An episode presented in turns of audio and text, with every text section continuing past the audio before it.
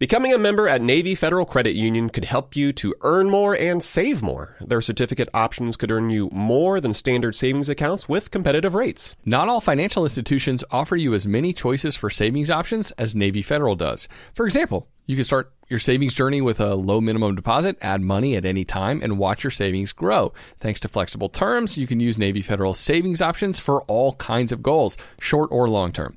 Navy Federal also offers equity loan options to help you get the funds you need to consolidate high interest debt, work on home improvements, or cover any of life's big expenses. To learn more, visit NavyFederal.org. At Navy Federal, their members are the mission. Navy Federal is insured by NCUA, equal housing lender, membership required.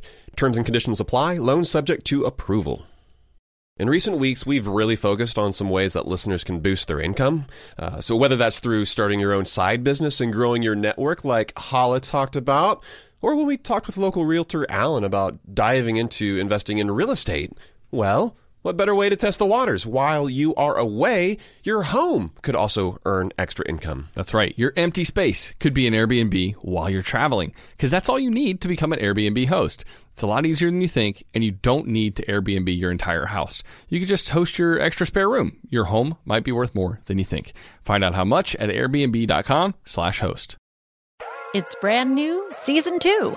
I'm Marissa Thalberg. And I'm Stephen Wolf Bedeta, and we're excited to be back having bigger, bolder, and always real conversations. Straight from the C suite front lines of marketing, media, and more. We have great friends joining from people you may know, like Wilmer Valderrama and Bobby Berk. And people you'll want to know. So grab a coffee or, hey, even an Aperol Spritz and come join us on America's number one podcast network, iHeart. Listen to brand new on the iHeart Radio app, Apple Podcasts, or wherever you get your podcasts. Hello, acclaimed comics writer and notorious Scott Summers hater, Rosie Knight. Well, hello, Emmy winning podcaster and totally unbiased Targaryen royal supporter, Jason Concepcion. Somehow the X Ray Vision podcast has returned. And like always, we'll be here every week. You'll hear from TV writers, actors, comics creators, pop culture critics. Nothing is off the table. Listen to X Ray Vision on the iHeartRadio app, Apple Podcasts, or wherever you get your podcasts. Welcome to How to Money. I'm Joel. And I am Matt. And today we're discussing starting a business with zero dollars with Alan Donegan.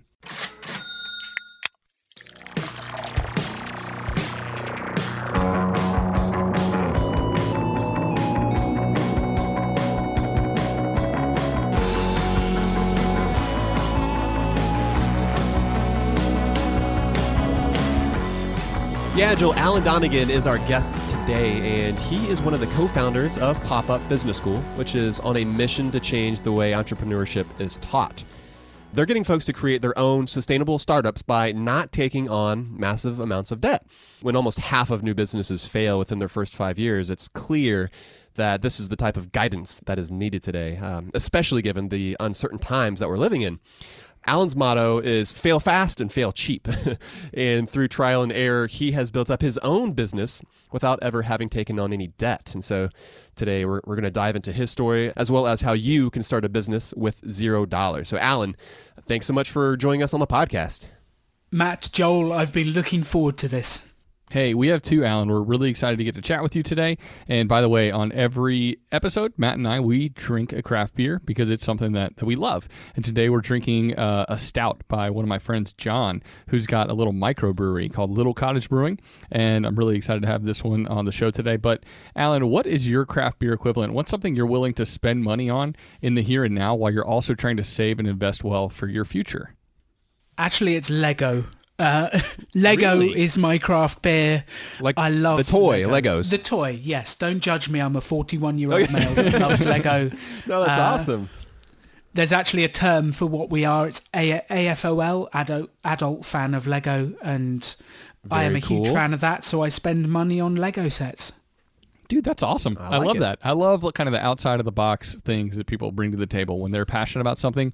Uh, I like when people are passionate about kind of things that, that aren't uh, mainstream. So I dig your Lego addiction, man. I don't know. I feel like Lego's pretty mainstream, like in, in some of the malls, which are all closed, by the way. But like I know here in Atlanta, like you have what is it? The like Lego Land? Is it oh, called yeah, Legoland? Legoland. Oh, Uh, Alan, when you visit Atlanta, we'll take you to Legoland. But like you can go there and they've got all the different kits, and I don't know what you call them, Alan, but just the the different packages that you can get where you can build stuff. But uh, how do they categorize these different things that you buy? Like when you buy, say, like uh, the Death Star, do they say that like this is a 2,000 piece uh, Lego set, or like like is there a difficulty rating when it comes to some of those different models?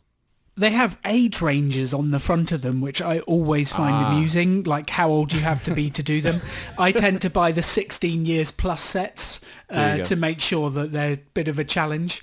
Um, but they do these range of modular buildings where you can actually build yourself a mini Lego city. And that's my dream one day, is Ah. to build a Lego city. Uh, that's what I want to do.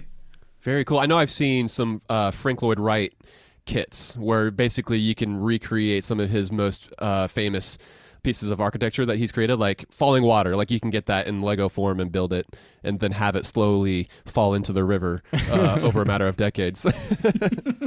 well, Alan, tell us about your overall view towards money.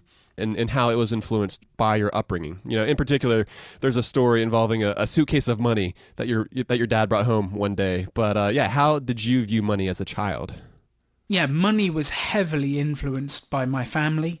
We had a huge amount at one stage, and then we had nothing at another stage. And my dad ran his own business, and I always remember in the early days he came home one day with a giant suitcase of money after having done a deal.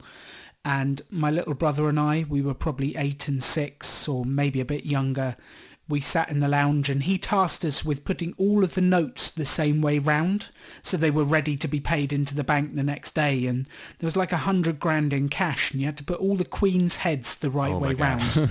Wow. Um, so it was kind of the experience, and he always had cash about until he went bankrupt, and he went bankrupt very significantly for uh, 3.6 million pounds, so about five million dollars, and that was way back in Whoa. the 80s, 90s. Whoa. Uh, it's a massive amount of money back then, and we were then doing car boot sales or what would you call them? Like uh, yard sales to raise enough money to be able to buy food for the week. So my upbringing had a huge impact on the way i think of money and specifically my aversion to debt Sure. Yeah. It seemed like there was a very maybe you had a very fluid view of money. You know, I mean, having experienced plenty of money, but then also having experienced not having enough. Um, it was something that maybe, hopefully, that you had control over. But yeah, I'm, I'm sure debt had a lot to do with that. Yeah, and that always like those childhood memories of money and what it was like, like how your parents talked about it and how they handled it and the things that you saw in front of your very eyes, like they impact us so heavily, Alan. So I got to think that that is just left this massive imprint on on the way you've moved forward in your adult life and how you handle money today. well, it's the beliefs that get repeated to you? Um, the things like money is the root of evil all evil. Uh, a family member actually repeated to me that to me this week. And it's really interesting when you hear these beliefs that people have about what money is especially as it's an inanimate object. And if you want to really get a grasp of your finances, you need to change the way you think about it and what you believe about it. And money isn't the root of all evil. It's the things people do to get it or to hold on to it. And actually, when I've started to change my beliefs and the way I think about money, it's more regularly flowed into my life. And I now believe money is an amazing tool and you can do incredible things with money. So I look after it and I respect it. And it's quite uh, high up my values list because it is an important tool, is an important resource, and life is a lot more difficult without it. Sure. Yeah, that's very true. Hey, uh, Alan, it seems like every entrepreneur, and you are an entrepreneur to a T, has some sort of like hustle story from their childhood that gave them kind of a taste of what it could be like to be their their very own boss. So, what was your first entrepreneurial endeavor when you were a kid? My first one uh, was actually the best business model ever. My mum would buy the ingredients for some food. I would make Mars bar cake, which I don't know if you ever had Mars bar cake, but you basically get Rice Krispies and then melt Mars bars and butter over it. It's Oh, ridiculously Delicious. indulgent. It's incredible. uh, and then I would go and sell it at school and I would keep all the profits. So I had a 100% profit because I didn't buy the ingredients and it was incredible and I made money. Um, and that carried on. And actually, when I was at college, which is 16 to 18 in England, I made more money in college than I did at my first jobs. uh, Wow. through side hustles, selling stuff. Um, and that led to realizing that actually you can make good money doing this stuff.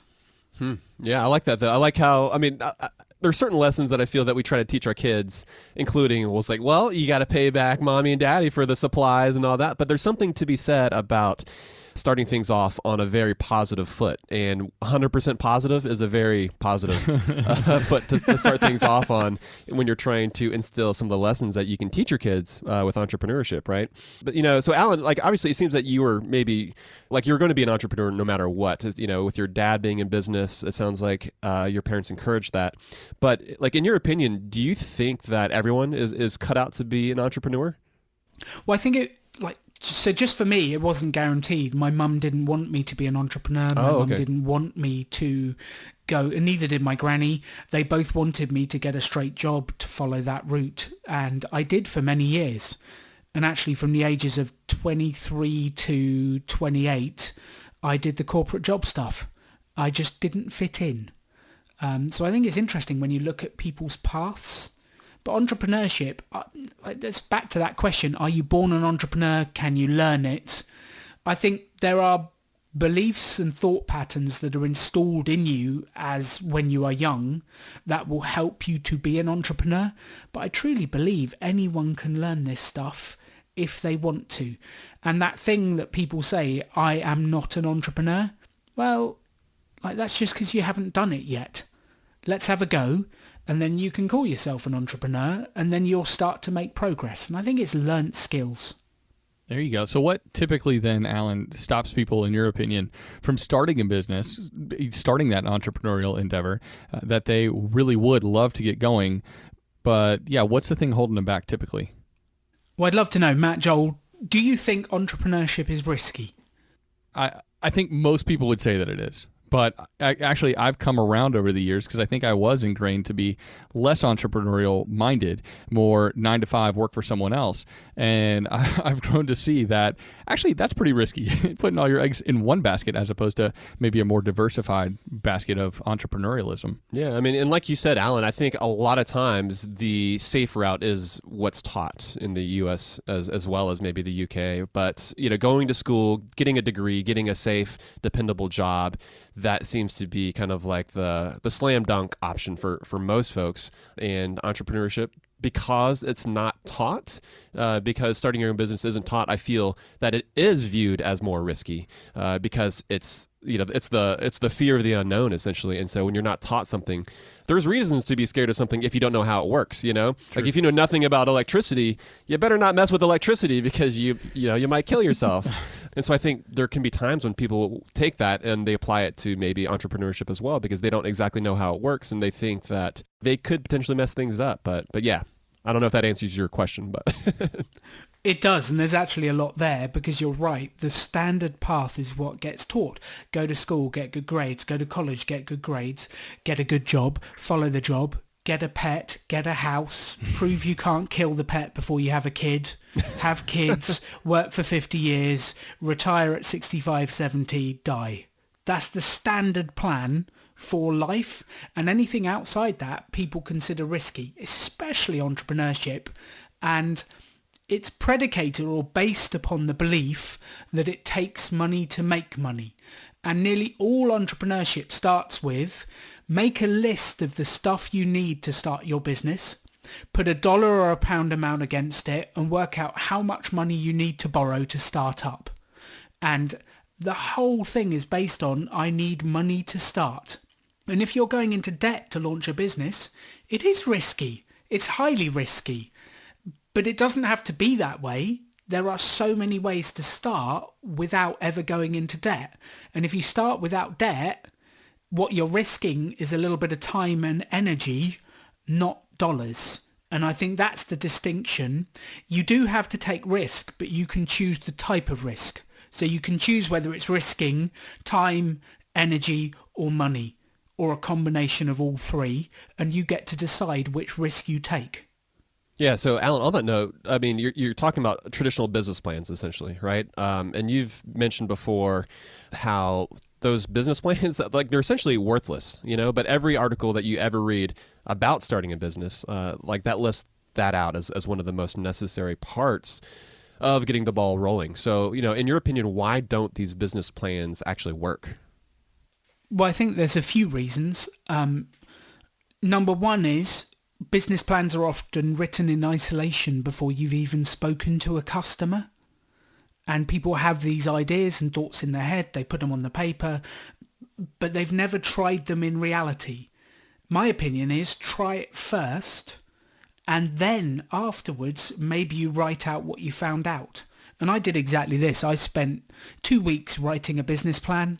It was beautiful. Had coloured graphs. it was a gorgeous document.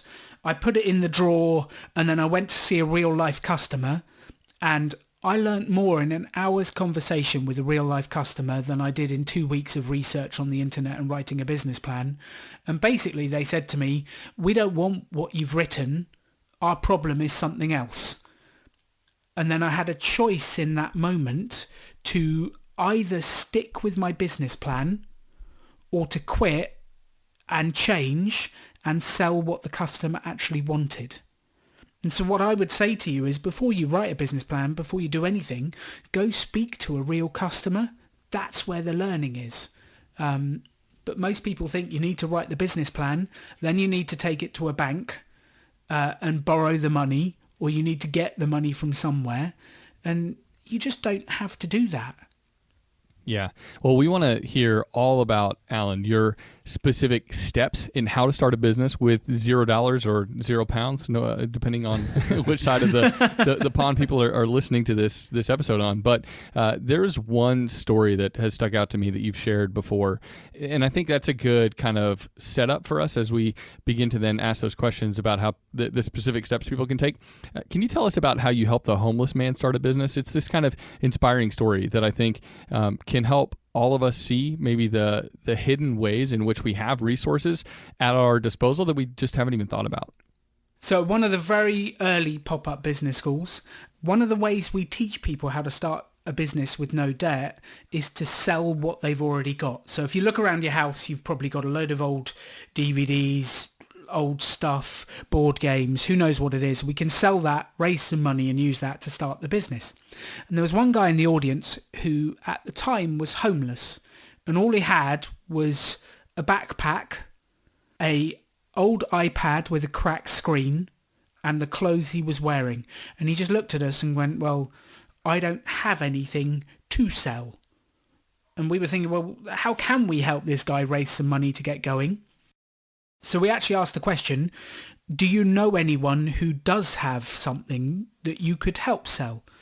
Uh, and he thought for a minute and he thought about some of his friends and he said, well, okay, I've got a couple of friends who do live in nice houses and they've got garages full of stuff that they don't use. So we said to him, well, why don't you do a deal and help them to clear out their garages and sell off the stuff and then keep a percentage of the profits. And that's what he did.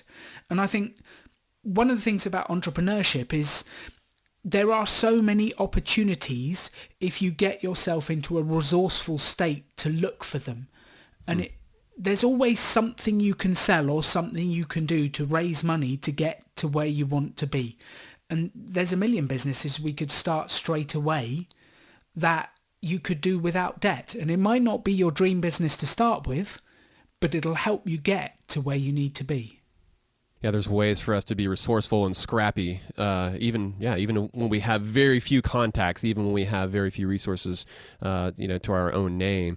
So, Alan, like Joel mentioned, we're going to talk more about the steps that we can take in order to to get our businesses off the ground, and we'll get to those right after this break.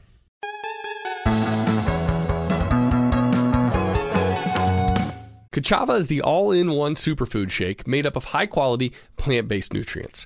It's got greens, superfruits, plant proteins, antioxidants, adaptogens, probiotics, and in other words, everything your body craves to feel your best. This is where Ka'Chava really earns their 52,000 plus five star reviews. It tastes amazing. It's creamy and smooth with just water, and it comes in five delicious flavors. You can choose from chocolate, vanilla, chai, matcha, and coconut acai. Ka'Chava is offering How to Money listeners 10% off for a limited time. I've been using Ka'Chava in breakfast smoothies in the morning recently. It's just so nice to pack in a bunch of nutrients early in the AM in a way that's satisfying and energizing. So if you want to optimize your breakfast, your workout shake, be sure to check out Ka'Chava. Just go to kachava.com slash how to money. That's spelled K-A-C-H-A-V-A and get 10% off your first order. That's K-A-C-H-A-V-A dot com slash how to money. Asking the right questions can greatly impact your future, especially when it comes to your finances. So, if you're looking for a financial advisor you can trust, certified financial planner professionals are committed to acting in your best interest. They are committed to high ethical standards and even had to pass a rigorous exam before they could become a CFP professional. They offer financial planning and services that take a more comprehensive view of your financial and personal circumstances and are customized for your needs. Certified financial planner professionals can offer advice on a wide range of issues like reviewing your investment portfolio's allocation, handling an inheritance, rolling over a company retirement plan, building education savings, and so much more. That's why it's got to be a CFP. Find your CFP professional at letsmakeaplan.org. I'm guessing that a lot of listeners are starting to solidify their summer travel plans. We always like to get the families together, Matt, for a week Yeah, at the we beach do. every single summer. We've already got that trip to St. Simons on the calendar. Pumped for that. But sometimes those vacations get expensive. So what better way to offset some of those costs than to have your home earning some money while you're away? That's right. Why let it sit empty when it could be earning extra income? It's the financially smart thing to do. So think it through. Maybe you've got some extra space in your home, or maybe you have an entire house to host, or maybe you're just going on vacation and your home is sitting empty. In every case, you can Airbnb it. You already have the space, so it won't be a huge adjustment. I mean, the way I see it, if you're not using your space, you have two options. You can let it just sit there empty, or you do some optimizing and make some money off it. Really, if you think about it, you already have an Airbnb, you just need to start using it. Your home might be worth more than you think. Find out how much at airbnb.com/host. Let's say you've been listening to the podcast and now you're finally ready to start implementing some of the uh, the financial morsels that we're dishing up. Maybe you are trying to save up some more money for a down payment on a house, or maybe there's a big vacation that you have been dying to take. Well, the money app Monarch. They make it so easy to help you to reach your financial goals. That's why the Wall Street Journal, they named it the best app for growing your savings. Monarch is the top rated all in one personal finance app. It gives you a comprehensive view of all your accounts, investments, transactions, and more. Create custom budgets, track progress toward financial goals, collaborate with your partner even. And now get an extended 30 day free trial when you go to monarchmoney.com slash how to money. And you won't get spammed either. Monarch features ad free privacy you can trust. They will never sell your data to third parties or show you ads. That's right, man. And after trying out Monarch for myself, I understand why it's the top rated personal finance app. It just makes sense. It works. And right now, listeners of this show will get an extended 30 day free trial when you go to monarchmoney.com slash how to money. That's M-O-N-A-R-C-H M-O-N-E-Y dot com slash how to money for your extended 30 day free trial. Go to monarchmoney.com slash how to money for an extended 30 day free trial. We're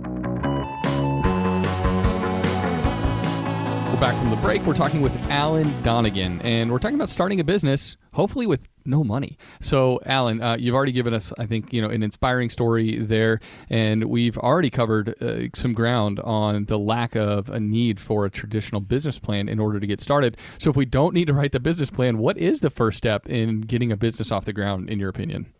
The first step, I mean, you need an idea, you need a thought of what you're going to do. And the question we actually ask at the Pop-Up Business School is, what do you enjoy doing? What do you do where time vanishes? What do you enjoy spending your time on? And then let's figure out how to make money doing something you enjoy. Because if you enjoy doing it, when it gets tough, and it will get tough at a certain point, that enjoyment is what keeps you coming back and makes you want to get up on a Monday morning and do it, even if it is hard sometimes. So we start with what do you enjoy? Then we start to think about what do people want? And actually business is about fixing problems for customers. So if we can find what you enjoy and who needs that service that you can fix their problems, and then we just go and sell it to them. And actually, if we were to say how our method is different to the traditional, the number one way is that we start with sales, but nearly all business training programs end with sales rather than starting with them. Hmm. And I think the quickest way to learn is to get out there in front of a real customer and ask them if they want to buy what you do. Yeah. So yeah, Alan, you, I mean, you're you're kind of mentioning that when we're talking about the business plan. You're pretty keen on selling before you take, you know, some of these big boy business steps. And so, can you talk more about that? Like, why are you all about skipping these other traditional business formation steps and starting with selling? Because you don't know if anyone wants it. Whatever it is you're planning, mhm. you don't know if anyone wants viability it. first, yeah. right? Absolutely. And this is actually what happens so many times. It's why so many entrepreneurs around the world have garages full of stuff they can't sell. Because they bought a load of things, they've made a load of t-shirts, they've produced it before they've sold it, and then they find that no one actually wants it. I say exa- do the exact opposite. Before you write the training course, find someone who wants it. Before you produce the t-shirt, sell it from the design. Uh, before you build anything, sell it first. Then you know if someone wants it. But that kind of brings us to the question, why don't people sell first? Like what puts them off? And Matt and Joel, if I say to you the word salesman, what's the first word that comes to mind? Salesman. Schmarmy. Schmarmy. yeah. like salesman in and of itself is just It's got a negative connotation. Yeah, exactly. And so even that the, the term itself has this uh, negative uh, emotion kind of Yeah. attached to it, and so that yeah, if you if you say salesman, it's like oh, I, I don't want to be that. Yeah, and I'm there telling everyone to start a business, you have to sell. And Exactly. they have this instant reaction of yuck. I don't want to be schmarmy. I don't want to be pushy. I don't want to have a, sh- a, a shiny suit. I don't want to sell used cars. Like, get away from me, sales. And it's really interesting. I've run that exact exercise in Africa, in America, in England, all around the world, and it's the same reaction to sales. Hmm. They think it is pushing something on someone.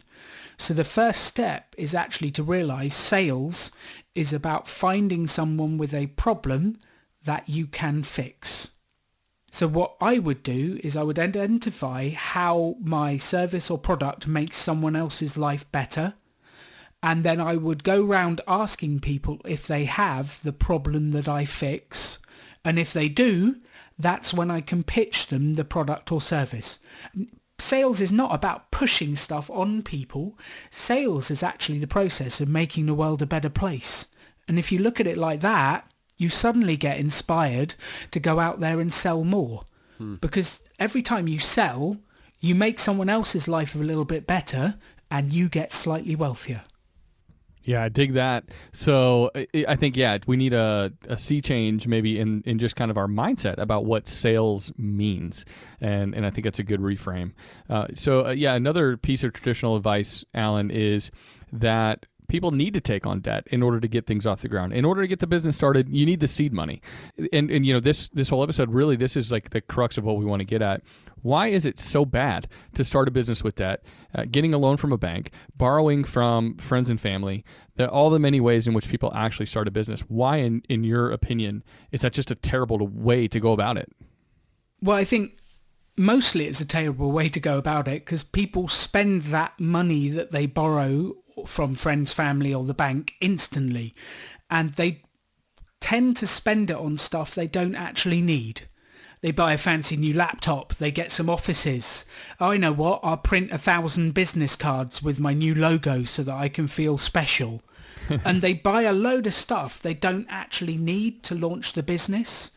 And if you just started it, starting it with no debt forces you to be creative. And it means if it does go wrong and you don't enjoy running it, then you're not in the hole. You don't have to clamber back out. And I know so many people who've borrowed money to build businesses. They've done it for a year, realized they didn't enjoy it, and then they have to go and get a job to pay back the loan they've got. And why bother? Why bother doing any of that if you don't have to?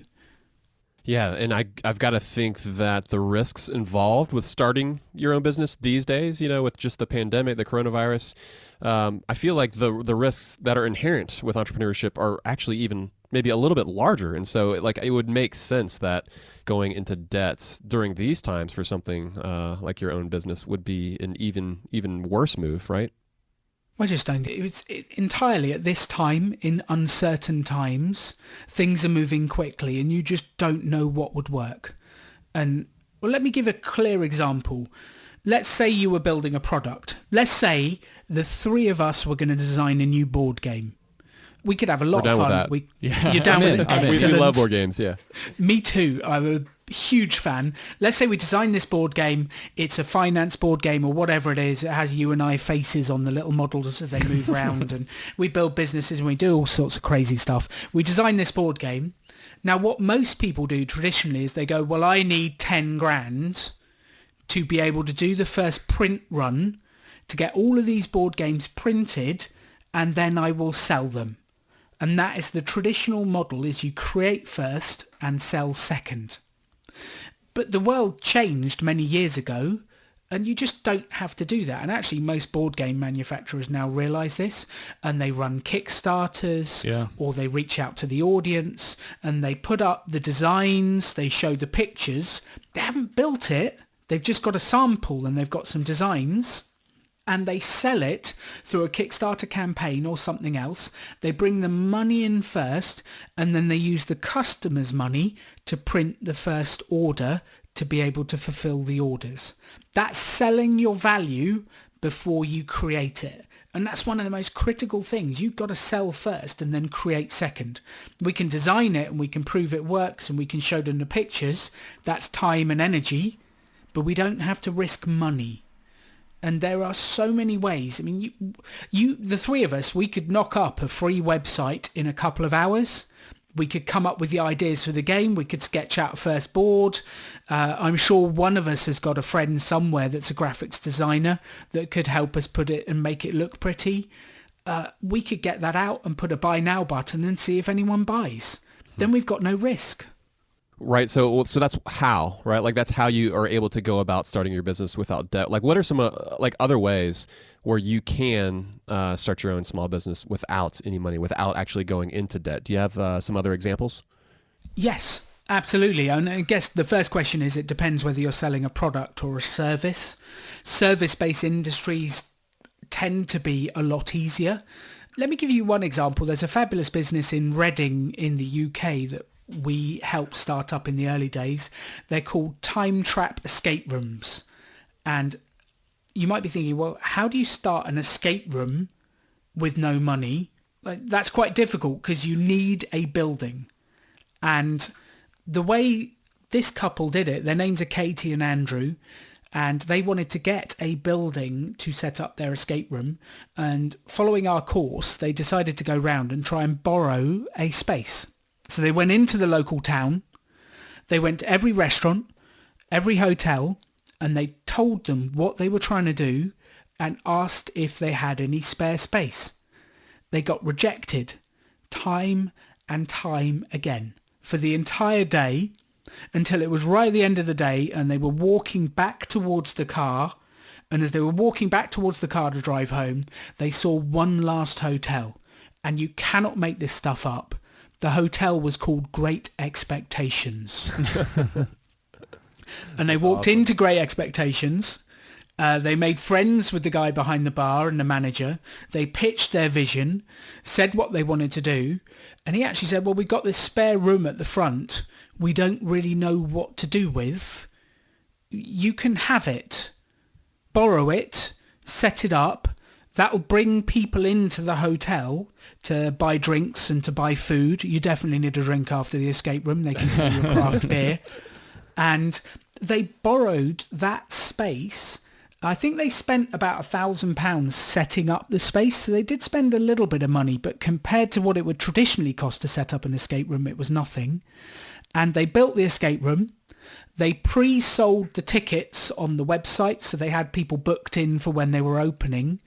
And in that first six-week run, they made enough money to put the deposit down on their permanent space. Wow. Wow, that's great. awesome. I love that. Yeah, and that's outside of the box thinking, right? That, that most people are like, oh, I just got to find this fancy space and I got to sign a 12 month lease or something like that in order to get the ball rolling. And and this couple was like, now we're going to take a completely different approach and and find somebody that has extra space. That's brilliant, man. I love that. Especially given retail at the moment. Sure. Like you go into the shopping mall and there's empty spaces everywhere. There's shops everywhere. There's underutilized spaces. I mean, get out into your town and have a look round. It's unbelievable what is free and empty. And let's see if we can borrow it rather than pay for it. Yeah, and if you can add value to someone else's business by starting your own business, by bringing foot traffic in their door, that's clutch. That's a win-win for everybody, right? Um, Absolutely. So, Alan, what if a a business owner or a wannabe business owner uh, has money in the bank? Are you just railing against, or are you just against people taking on debt in order to start a business, or do you think individuals should be incredibly cautious, even with their own funds that they're sinking into the the initial startup and, and launch phase of a business that they that they want to open? I think that using money is quite often a way around. It, it, you're trying to skip the steps you need to go through to make it a successful business. You throw some money in to try and get further quicker, and that has risk to it. And actually what we found is if you take the steps you have to go through to get there, you get the learnings you need to make it a successful business on the way. So if you run a six-week pop-up for your escape room, you will learn a huge amount of that so that when you do have the permanent space that you've paid for, you've already got the learning and you know what works and you know what doesn't, and it makes it inherently less risky. So I would say even if you've got cash in the bank, don't skip the steps you need to because it will give you incredible learning. And the other thing is, if you say, well, okay, how do I launch this with as little money as possible? You have to get creative. And it's when you get creative, you start to come up with ideas that are out of the box that will really make a difference to your business. If you just throw your money out of it, at it, and do exactly the same thing everyone else does, like, you're not going to stand out. You know what I keep hearing you say, Alan, is that like it, it seems that when you get financing lined up, right, when you have a bunch of money set aside for the business, that you, you spend it, like you said a, a little bit ago, that you just you spend it all up front on things that you don't need, uh, on things that you've heard might be a good idea to to spend money on, but it's not necessary in order to achieve what it is that you're looking to achieve. In the same way, and I think you've mentioned this before, but it, like that's how we treat our personal finances as well. You know, when it's your own money, when it feels like it's yours, and and you have a spot for that money to go, like you're not just spending that money because you have it. You're you're still trying to be creative, be resourceful, making sure that you're getting the best deal. You're you're not just spending money because it's just sitting there, right? Well, absolutely. And I think it's exactly the same thing with personal finance as it is with business. You try and reduce your expenditure. You try and maximize the amount of coming in. And then with the difference in between, you invest it for the future to create a return. And I don't care whether it's a business or personal finance, same rules apply. And if you do that, you can have an incredibly successful personal finance or an incredibly successful business, either one. And I run both my personal finances, or Katie and I, sorry, because we do it together. That's my wife. We run both our personal finances and our businesses in exactly the same way. I love it, man. All right, we got a few more questions for you, Alan, including we want to know about how you offer your services for free. Like, what's your business model? We'll get to those questions right after the break.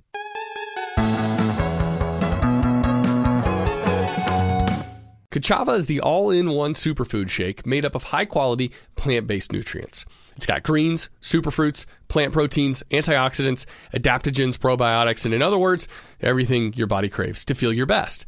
This is where Ka'Chava really earns their 52,000 plus five-star reviews. It tastes amazing. It's creamy and smooth with just water, and it comes in five delicious flavors. You can choose from chocolate, vanilla, chai, matcha, and coconut acai. Ka'Chava is offering How to Money listeners 10% off for a limited time. I've been using Ka'Chava in breakfast smoothies in the morning recently. It's just so nice to pack in a bunch of nutrients early in the AM in a way that's satisfying and energizing. So if you want to optimize your breakfast, your workout shake, be sure to check out Ka'Chava. Just go to kachava.com kachava.com slash how to money. That's spelled K-A-C-H-A-V-A and get 10% off your first order. That's K-A-C-H-A-V-A dot com slash how to money. Asking the right questions can greatly impact your future, especially when it comes to your finances. So, if you're looking for a financial advisor you can trust, certified financial planner professionals are committed to acting in your best interest. They are committed to high ethical standards and even had to pass a rigorous exam before they could become a CFP professional. They offer financial planning and services that take a more comprehensive view of your financial and personal circumstances and are customized for your needs. Certified financial planner professionals can offer advice on a wide range of issues like reviewing your investment portfolio's allocation, handling an inheritance, rolling over a company retirement plan, building education savings, and so much more. That's why it's got to be a CFP. Find your CFP professional at letsmakeaplan.org. I'm guessing that a lot of listeners are starting to solidify their summer travel plans. We always like to get the families together, Matt, for a week Yeah, at the we beach do. every single summer. We've already got that trip to St. Simons on the calendar. Pumped for that. But sometimes those vacations get expensive. So what better way to offset some of those costs than to have your home earning some money while you're away? That's right. Why let it sit empty when it could be earning extra income? It's the financially smart thing to do. So think it through. Maybe you've got some extra space in your home, or maybe you have an entire house to host, or maybe you're just going on vacation and your home is sitting empty. In every case, you can Airbnb it. You already have the space, so it won't be a huge adjustment. I mean, the way I see it, if you're not using your space, you have two options. You can let it just sit there empty, or you do some optimizing and make some money off it. Really, if you think about it, you already have an Airbnb, you just need to start using it. Your home might be worth more than you think. Find out how much at airbnb.com/host. Let's say you've been listening to the podcast and now you're finally ready to start implementing some of the uh, the financial morsels that we're dishing up.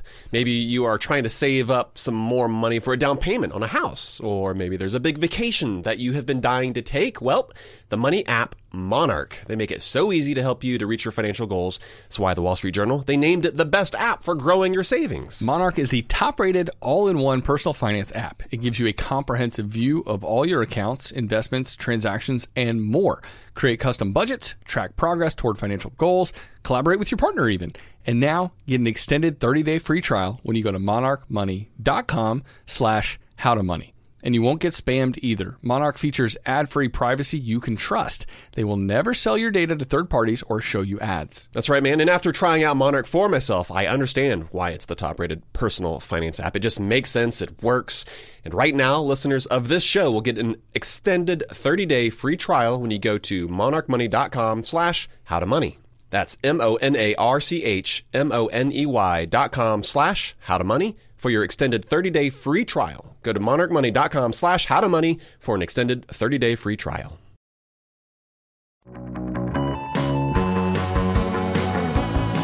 All right, Joel, we are back from the break and we're we're talking about starting a business with no debt and we're speaking with Alan Donegan.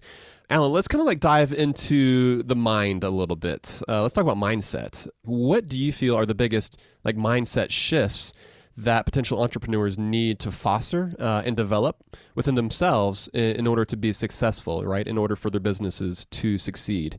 You know, like is it just like clocking in at a factory from nine to five, or is it a little bit different?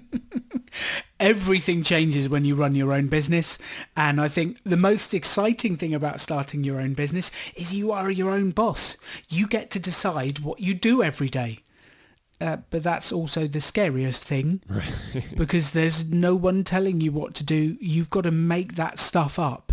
And I think that's a real big shift because every day you wake up and there is a blank canvas in front of you and you have to make it up. You've got to make up the marketing message. You've got to make up what sales you're going to do. You've got to make up. You've got to create it all out of nothing. And I think that's the hardest shift that I went through, that my business partner went through, that everyone I know goes through when they leave doing a traditional job or a traditional business and start their own thing. They just sit there on their own wondering, what do I do? And if I could say one thing to your audience, is the cheesiest expression ever, but it sticks with me. um, if it's to be, it's up to me. And that I have rammed into my brain as hard as possible because no one else is going to make things happen. You have to make them happen. And I'm always amazed that turning up at meetings on time, making phone calls, making things happen every day, that's actually not a common thing. People just don't seem to make things happen and there are that learning that you've got to do it every day. You've got to set the appointments. You've got to drive for it to happen. You have to ask the question. You have to say when are we going to do this podcast? When are we going to record it? When are we going to sell it? What are we going to do? And that drive the drive has to come from within you. And if you're not someone who's motivated from the inside then do not start a business. Go get a job so, all right, let's say I have the inkling to start a business, but I'm, I'm a little nervous about kind of doing that and having the blank canvas. Uh, do you have any advice for people who are not sure how to structure their days if there isn't kind of built-in structure for them? Uh, because you know that th- there is that structure when I go to a nine to five, but it's all up to me to create the structure when it's my business. Then it is completely up to you. You get to decide which uh, is terrifying and exciting in equal measures. Um, I would, so when you're first starting, my thoughts are structure it as a mini experiment with some key items that you're going to do. So let's take the board game example, Matt and Joel. We're all setting this up together. Uh, and then I would define what are the key steps. Number one, design prototype and test. Once I've got a tested prototype, number two, I'd get the graphics design done and I'd try and find someone to do that with me. Uh, number three, put it out on a Kickstarter. Number four, promote it so I would share it with board games enthusiasts. I'd find them the groups on Facebook. I'd reach out on Instagram. There's so many ways to find those people and bring them to your page. And that is my mini experiment is design it, put it out there, see if anyone buys. And I'd give myself, I don't know, X amount of time for each of those blocks. I would get it done and I would see if I could launch it. And it's having those clearly defined markers and knowing when you're going to get things done by that enable you to do it. And if it's a mini experiment, you're committing to two or three weeks or whatever it is, that allows you to do the experiment and to see if you get any results. If you get good results and people have bought, then maybe you push in harder and keep going. If you get bad results and our board game fails and no one buys it, we will pretend it didn't happen and we'll come up with a new idea quickly uh, and no one will ever know the wiser and we'll have another go. And I think I would set myself those experiments to know I'm going to do it for X period of time. I'm going to test it. I'm going to see it. And then I'll work out if the mini experiment has worked or not, whether I want to press on and keep going. And I think that way you've made your blank canvas a little bit smaller and it's easier to fill it up. I love those actionable mini steps essentially that you can take in order to, to make sure that it actually gets done. And the time frame, right? Which Yeah. is huge to give yourself a deadline essentially. Like and even if it's just artificially imposed by you, which it's going to have to be typically. Well, uh, commit to it online. uh, this is always one of the tricks. People will do more for other people than they will for themselves. So if you haven't announced you will have the prototype done by X date, you're more likely to let yourself off the hook than if you've committed to other people. Sure. So I Yeah, there's no accountability say- unless you've brought others on board, right? Exactly. Exactly. So I'd be saying to you, Matt and Joel, I will have it back by X date. Uh, and if I've promised you, I'm likely to do it. If I've promised myself and haven't told anyone, I might be nicer to myself than I would be to other people. Good point. Um, yeah, so commit. Totally. Well, Alan, so Joel hinted at this uh, earlier, but your business, the Pop Up Business School, like it, it it teaches you know folks how to start their own business, but you do it for free. You know, you don't charge people who attend. So can you tell us about like your business model? Because that's actually kind of a unique business model when you're offering the product or the service free of charge. How are you making that work? We're going to get a little meta here. Let me guess, 50% of future profits for any business that gets created because of Pop-Up Business School. Basically, it's like Shark Tank. Uh, That's actually a good idea, and we've thought about that for Yeah, a long time. it's some equity. Um, but the downside to that business model is it makes me pick and choose the people who come to pop-up business hmm. school because I would only back the winners. And that's actually the model that a lot of incubators and different places use. And they pick who they think will be most successful. And I always wanted the pop-up business school to be open to anyone. I don't care where you're from, what your background is, who you are. You should have the opportunity to build a business, doing something you enjoy and make money without debt. And I want to help you. So like that business model comes with some biases. Uh, so what we did was completely different. We decided we would go and find sponsors for our workshops and then we would give them away free to the communities that need it the most. And we get councils, like some of our sponsors are Westminster City Council from London. Uh, we've had housing authorities. The one in Houston was run by Houston Housing Authority. We've had housing associations in England. We've had corporate sponsors. So we've had construction companies and Microsoft sponsored a couple. And they pay for the workshops and then we give them away free to the people who need it the most. So in eight years of doing this, no one has ever paid to come on our events. And I always wanted the best entrepreneurial education available to be free for everyone. That's killer, man. I love it. That's so And- good. And, I love the bias to make sure that anybody can get the training to start a business. Because you're right. It, so much in our society is catered to the people with the great idea, with the leg up. And, and so, yeah, saying no matter where you're at, you can start a business and helping those folks get off the ground is, is awesome. And I love that. I love your passion for that.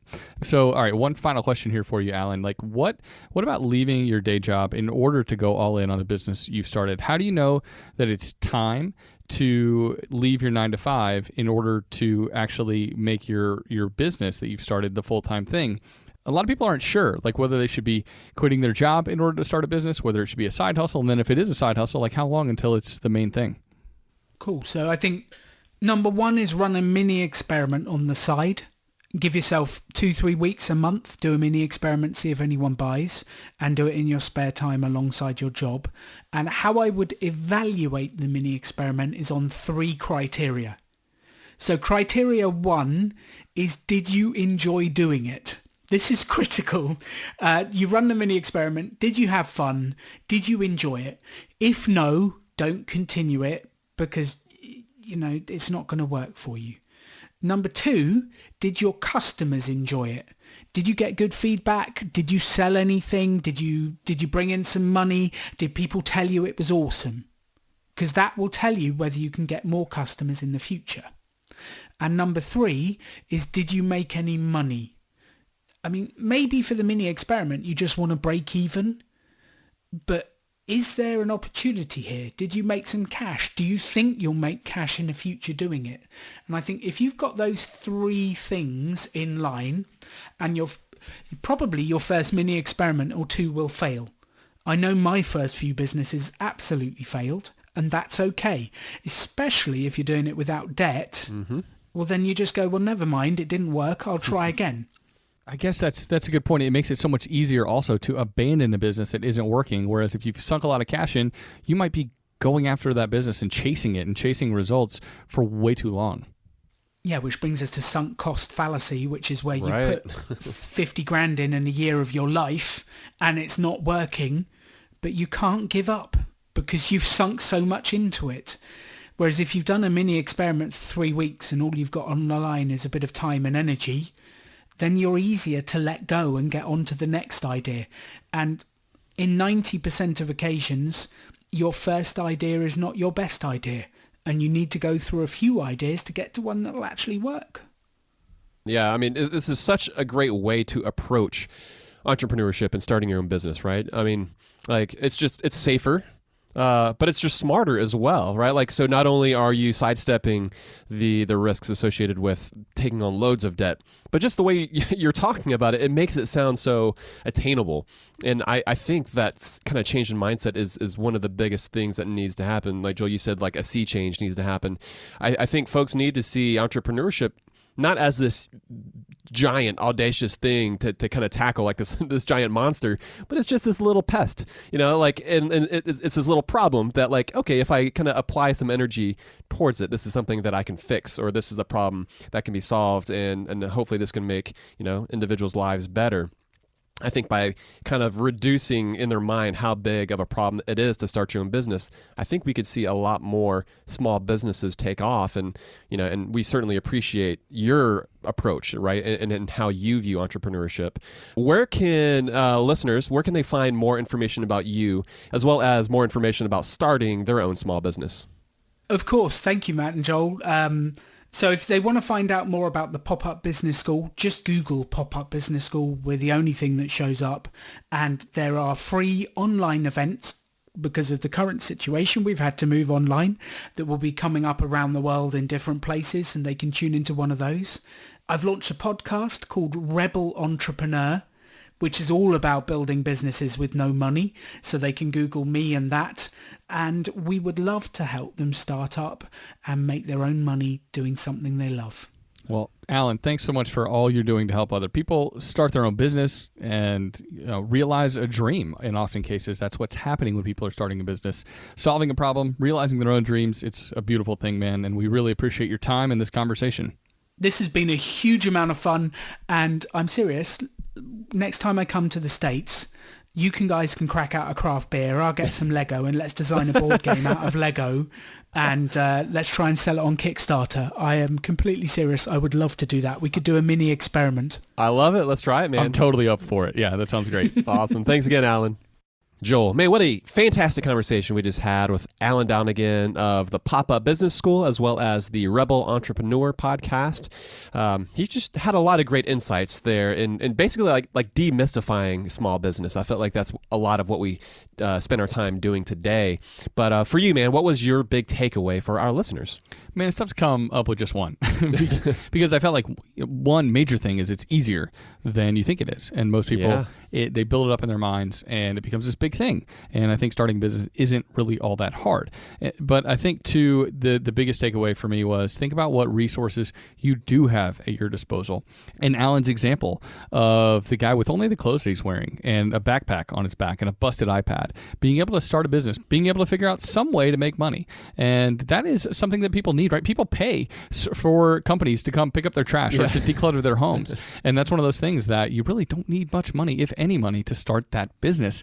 I just love the idea of everybody out there who wants to start a business sitting down for a second, listing out their resources. It's easy to think about things in the negative context. What do I lack? What don't I have? I can come up with a long list pretty quickly, but what do you have that can help you accelerate the, those business plans and actually get something off the ground quickly? You've got something, I guarantee it. And I think his example really hit home that everybody's got something that they should be considering uh, in order to start that business. Yeah, you're kind of a, a glass half full of beer kind of guy, not a glass half empty.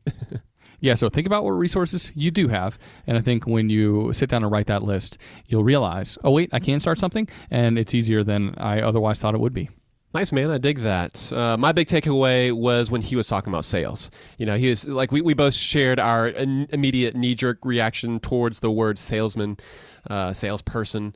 But one of the things that he mentioned that, that really stood out to me was that sales is truly uh, about making the world a better place. You're solving problems. And starting with that is just the smartest way of going about starting a business, right? Uh, starting with the, the customer in mind. Essentially, like by doing that, you are doing market research essentially, and you're determining the demand for your product, whether it's a service or an actual tangible product like a board game.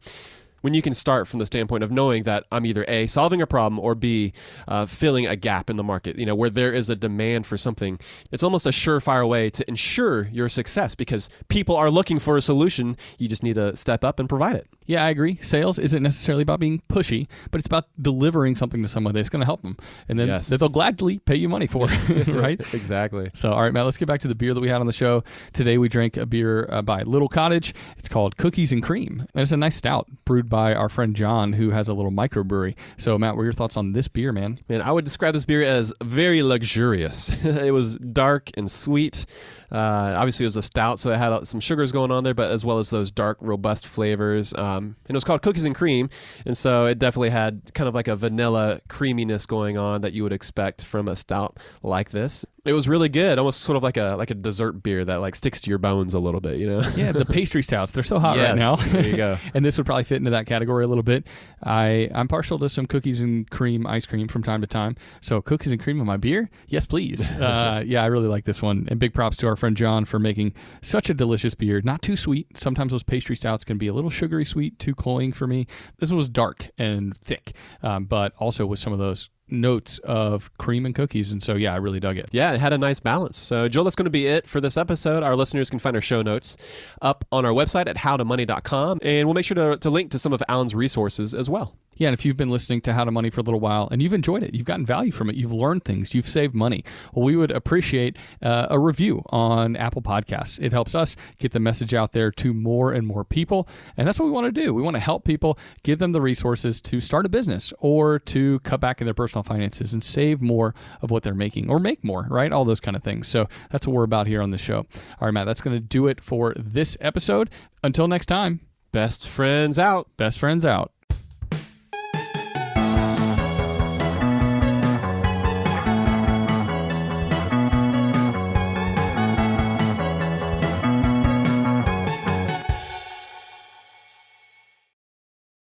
It's brand new, season two.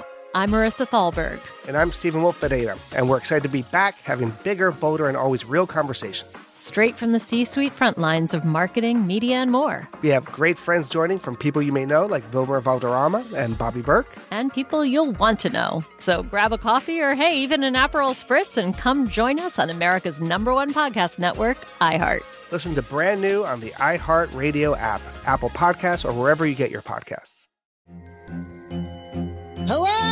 Acclaimed comics writer and notorious Scott Summers hater, Rosie Knight. Well, hello, Emmy winning podcaster and totally unbiased Targaryen royal supporter, Jason Concepcion. Somehow the X-Ray Vision podcast has returned. And like always, we'll be here every week. You'll hear from TV writers, actors, comics creators, pop culture critics. Nothing is off the table. Listen to X-Ray Vision on the iHeartRadio app, Apple Podcasts, or wherever you get your podcasts.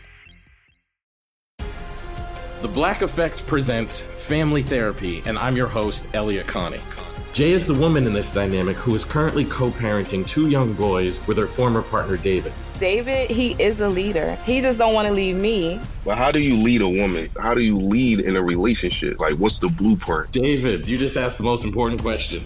Listen to Family Therapy on the Black Effect Podcast Network, iHeartRadio app, Apple Podcasts, or wherever you get your podcasts. I'm Tamika D. Mallory. And it's your boy, Mysonne, the General. And we are your hosts of TMI. And catch us every Wednesday on the Black Effect Network, breaking down social and civil rights issues, pop culture, and politics in hopes of pushing our culture forward to make the world a better place for generations to come. Listen to TMI on the Black Effect Podcast Network, iHeartRadio app, Apple Podcasts, or wherever you get your podcasts. That's right.